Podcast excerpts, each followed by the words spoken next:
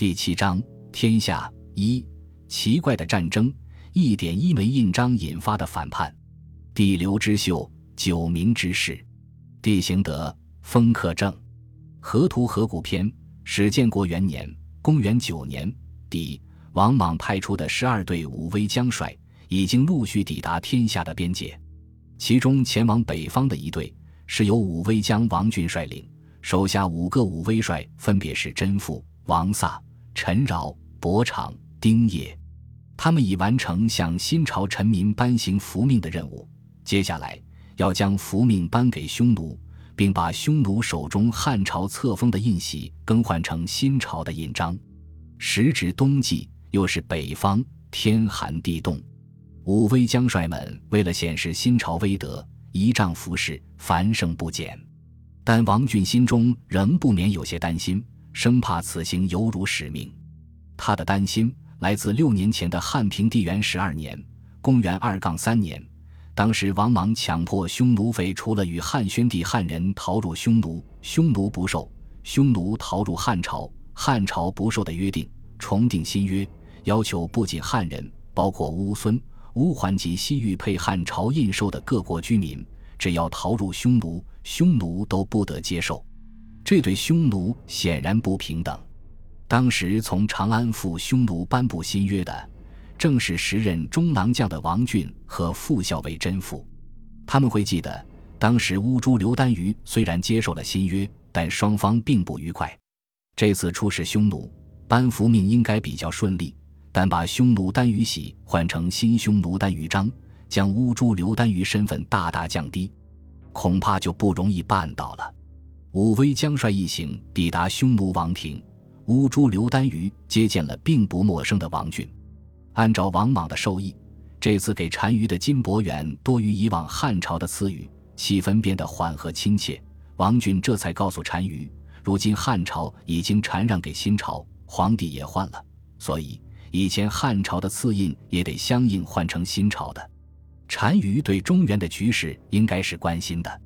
自汉宣帝以来，汉匈之间基本上没有战事，匈奴的内战倒是持续了很久。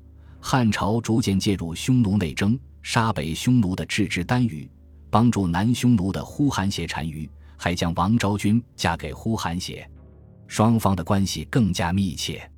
呼韩邪仰慕汉朝，看到汉朝皇帝的谥号里都有孝字。就令今后新单于即位，名号里也要加上若低的字眼，意思是孝。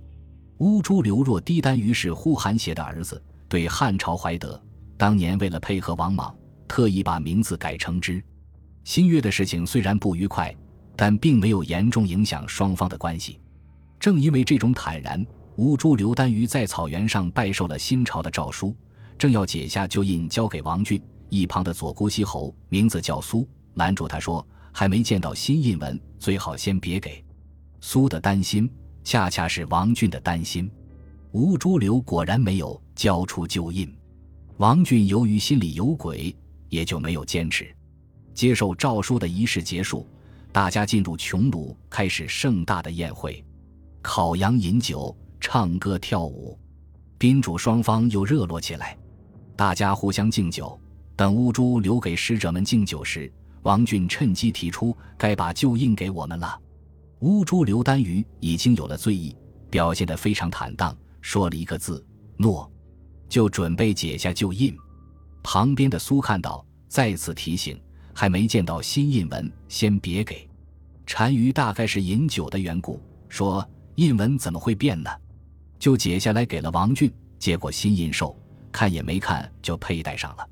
王俊心中的石头终于落地。双方饮酒吃肉，喝到半夜，回到使者的住处。武威又帅陈饶说：“刚才顾西侯几次怀疑印文会变，单于险些不把就印给我们。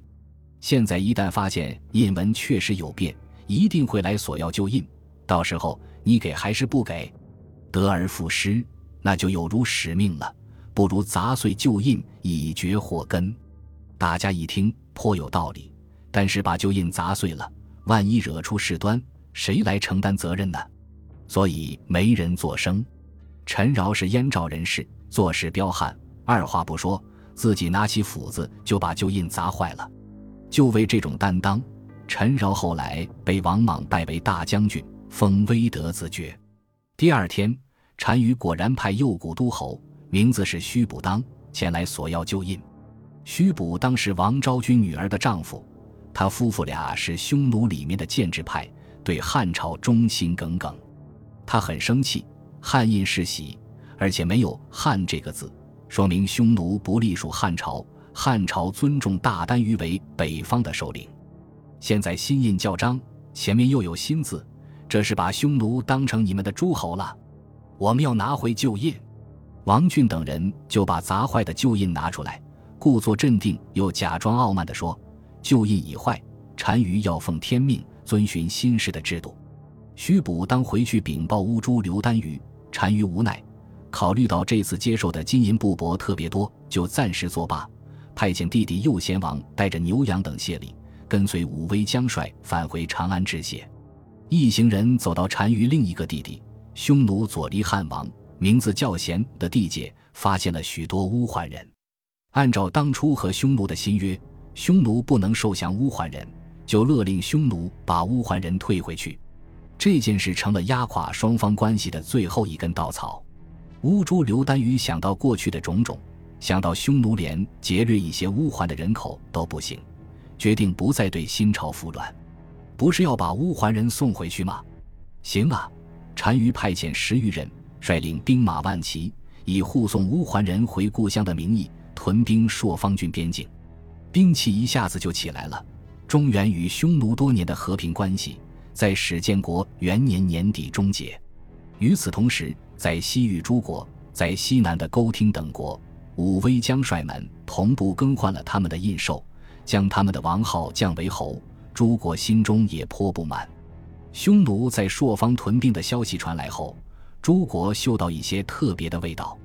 史建国二年（公元十年），贞丰的儿子贞寻制造福命，怂恿皇帝拜贞丰为右伯。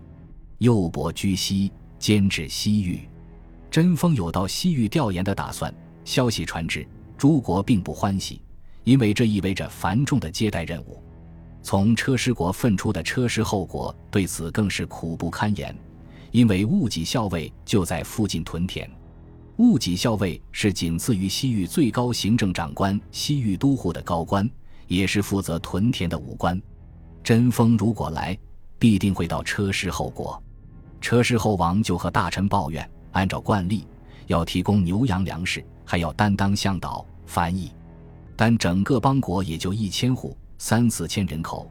去年武威将帅来宣符命时，尽力接待都达不到要求。如果是贞丰这样的高官前来，那国家就算掏空也没法完成接待任务。车师侯王的想法是，不如干脆逃到匈奴去吧。大概是身边有耳目，他的这个打算虽然并没有实际行动，却被误己校尉刁虎探知。刁虎把车师后王招来询问，王不敢不说实话，但没想到刁虎丝毫不留情面，给王带上刑具，押送至西域都护府发落。车师后国虽然小，但人家好歹也是王，尚没有叛乱的实情，就如此羞辱，实在没必要。囚车离开时，许多居民哭着送别，因为他们了解中原的习惯，他们的王怕是回不来了。果然。囚车一到，西域都护但亲立即斩杀车师后王。王的兄长听说后，悲愤交加，带领国中两千多居民和大量牲口，举国投降匈奴。单于正在为前番的事情恼火，见此情景，偏要违反约定，不仅接纳了车师后王兄的投降，还派兵和王兄一起返回车师地区。这里还有车师国分出的另一个小国车师后成国。九月，匈奴攻杀了后成国的首领后成长，还击伤了西域都护司马。匈奴来势汹汹，祸不单行的是刁户赶巧又病了。为了防备匈奴进攻，他派遣蜀官校尉使臣梁屯兵还且谷，另一名蜀官校御史中代负责粮草。司马承韩玄和左屈后任商分别带兵守卫，但万万没想到，陈良、中代等四人觉得形势不妙。西域很可能在匈奴的压力下背叛，到那时孤悬西域的他们必将死于战事。再加上他们对王莽的登基颇有不满，就谎称匈奴来袭，率领三四百军士冲入兀己校尉府，将刁虎及全部男性亲属杀光，携裹着女眷儿童以及其他驻扎此地的官吏及家属两千多人，打出废汉大将军的旗号，向北逃入匈奴。陈良、钟代被委任为匈奴的乌奔都尉，就住在乌珠刘单于那里，常常陪单于饮酒吃肉。颇得信任，匈奴屯兵朔方的挑衅和陈良等人的叛乱，令王莽不得不正视边境问题。他大概没有想到，只是更换一枚印章，竟然前前后后惹出这么多麻烦。他并不认为将四夷降格有什么错，新朝自己都取消了王号，按照五等爵制，皇子只是公爵，很多高官也只是侯爵。